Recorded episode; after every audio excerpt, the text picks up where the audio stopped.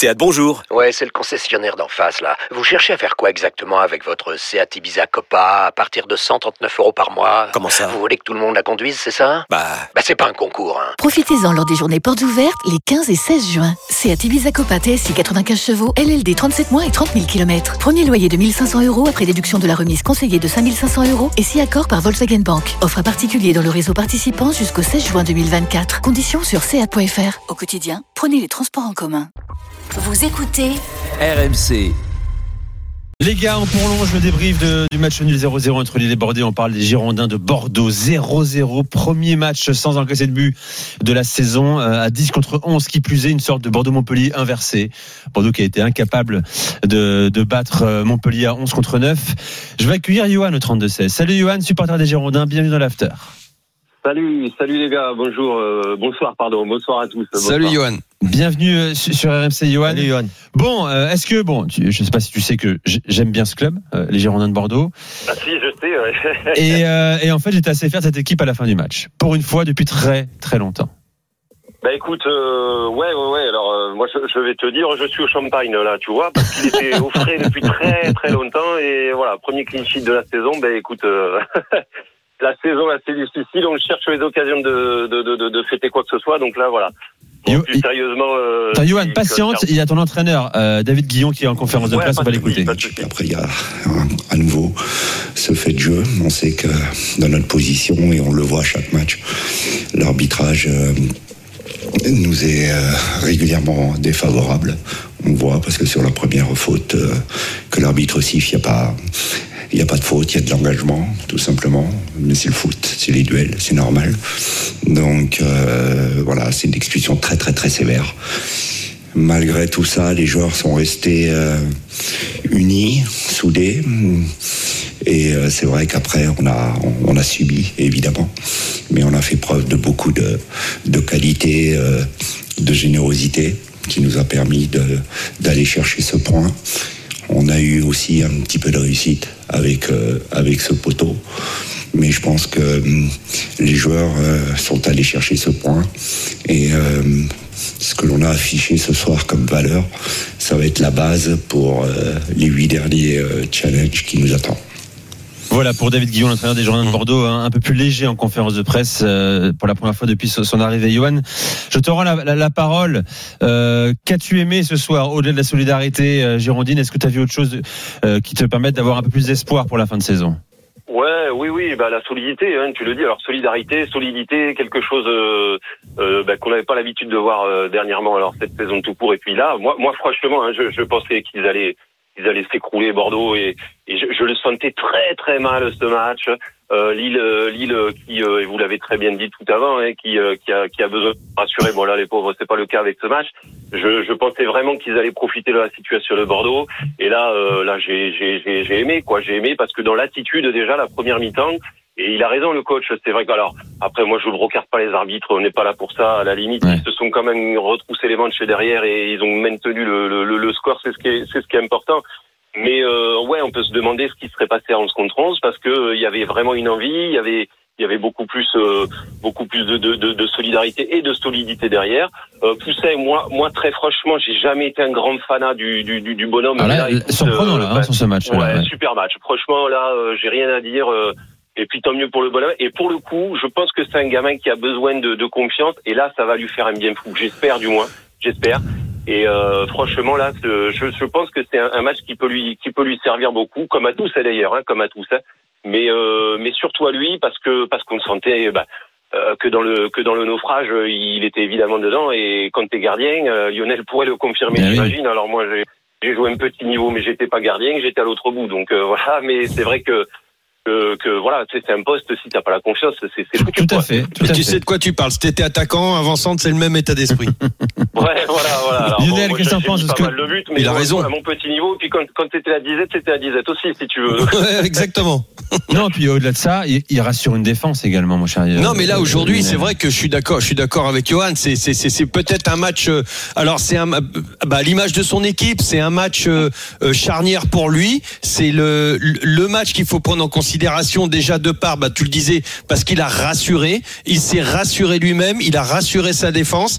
Euh, un gardien sûr, de toute façon, rassure, sûr de lui-même, rassure sa défense. Ça, c'est bien évident. Euh, et je pense aussi que tout ce qui s'est passé au-delà de dans le dans l'extra football par rapport à, à Benoît euh, l'a, l'a conforté euh, et le fait qu'il soit titularisé ce soir par rapport à tout ça euh, ça ça lui a donné un peu de euh, un peu d'aisance psychologique et c'était beaucoup plus facile pour lui de se mettre dans cet état d'esprit c'est-à-dire que là ça y est il est là il est dessus Euh, Benoît revient mais bon il il, il, il, repre- il prend pas sa place là il est titulaire Ouais. Euh, Ouais, c'est David Guillon qui a décidé. Hein, Exactement. que Forcément Exactement. disponible psychologiquement pour euh, Mais- jouer un match c'est- aussi important. Bah, ouais. bah ouais, mais t'as plein de, t'as plein d'autres. euh, on va pas revenir sur sur ce qui a été fait, mais plein d'autres entraîneurs qui ont des bons gardiens qui sont psychologiquement très bien et qui les mettent dans la difficulté. Si vrai. tu vois de quoi je parle. Je me tourne vers Nico. Là, c'est pas le cas. Je me tourne Johan vers Nico Polarchik, qu'on a la chance d'avoir ce soir, puisqu'il commence Ouais. le match entre l'UBB et La Rochelle, 9-5. Il a de la chance d'y être à ce match, j'aurais bien voulu aussi. y être. 9-5 9-5 pour le bébé Nico après 24 Ouais. minutes.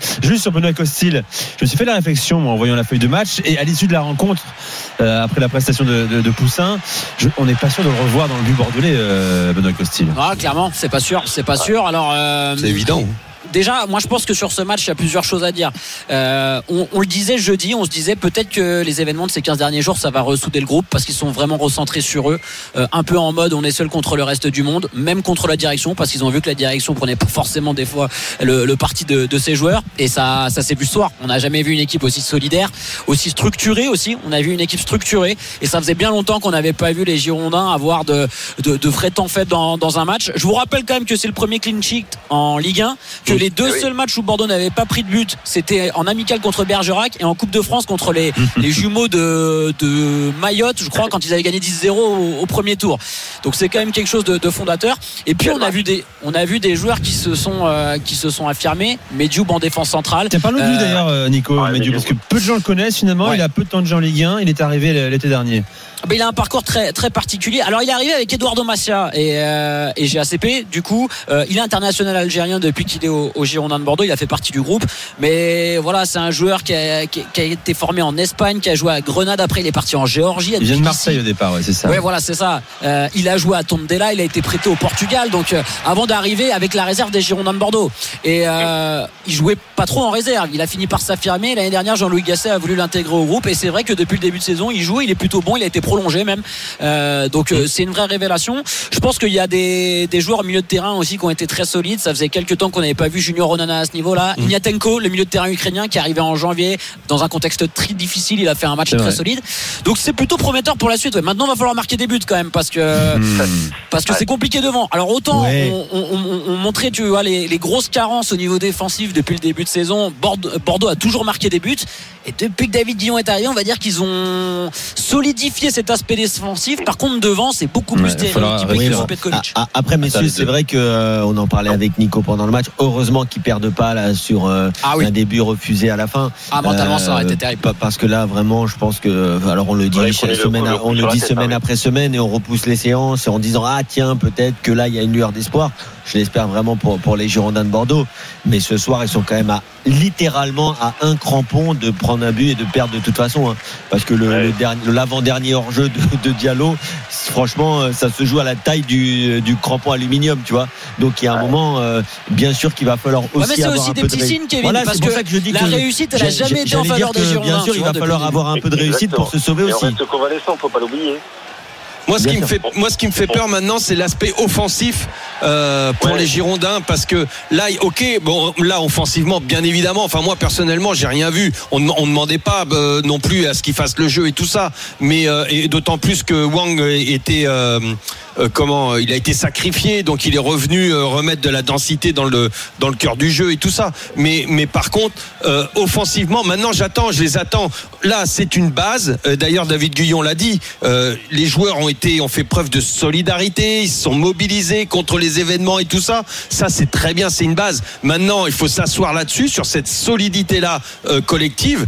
Mais là-dedans, et ça, c'est ce qui devient le plus dur maintenant, c'est d'y mettre Eh oui. euh, euh, de, de, de- bah, des, euh, des, des, des offensives, euh, mettre la balle au fond, va falloir se projeter. De toute façon, la Euh, semaine prochaine, Lionel, c'est bah, Bordeaux. c'est Metz, c'est Donc, Metz, euh, donc tu le sauras. Victoire impérative. Ouais, hein, exactement. euh, L'équipe Ouais, qui mais perd la Lionel, semaine prochaine. Lionel, Lionel, pardon, Oui. pardon, je te coupe, Lionel, mais, mais tu comprends bien que le, le- le Guillaume, quand il arrive, le, le gros chantier, c'est évidemment la défense. Bien Ça sûr. prend du temps aussi. Là, alors, je veux pas crier victoire, euh, pour le coup, on n'a pas gagné, mais euh, si déjà euh, on arrive à à être plus solide là-dessus, je dirais pas que l'attaque, ça va revenir, mais voilà. Par contre, je suis entièrement d'accord avec vous. Le, match de la semaine prochaine, c'est le match test, quoi. Si tu l'as, tu Bien pas évidemment. Metz, Ouais. Bon ben là, là par contre ça sera très très très compliqué parce que même un 0-0, enfin même le match nul, ce serait, ce serait, ce serait clairement pas un bon résultat, surtout notre situation. Et, et, et comme le dirait le coach, euh, c'est des matchs à 6 points ça, donc euh, franchement euh, faut, faut, faut, le, faut le gagner. Et du coup faut retrouver un peu de, ben, de, de, de, de cette attaque. D'allant offensif, bon, ouais. on sait que- On sait qu'elle peut fonctionner quoi. Johan, je te remercie euh, d'être venu dans l'after sur RMC. C'était un plaisir de t'accueillir. Euh, Ben, je- merci à vous les gars, je- merci beaucoup. Pour J'entends que l'espoir. de, de, de votre analyse à chaque Salut, fois. J'entends que l'espoir existe encore chez, chez les Girondins. Un petit point seulement, mais, mais tout de même, c'est une série euh, enrayée. Je rappelle le programme quand même pour Bordeaux. Donc, il y aura C'est cette- une fin de championnat de fou. ce hein. brûlant Bordeaux-Metz dimanche prochain. Après, attention, il y aura un Boulogne, déplacement. froid. Il y aura Bah, un de toute manière, ils vont, ils vont recevoir Il Metz, saint et Lorient. C'est ça l'espoir bordelais. Voilà. Mais ils vont aussi se déplacer à Lyon, Tu vas à Lyon à Nantes notamment.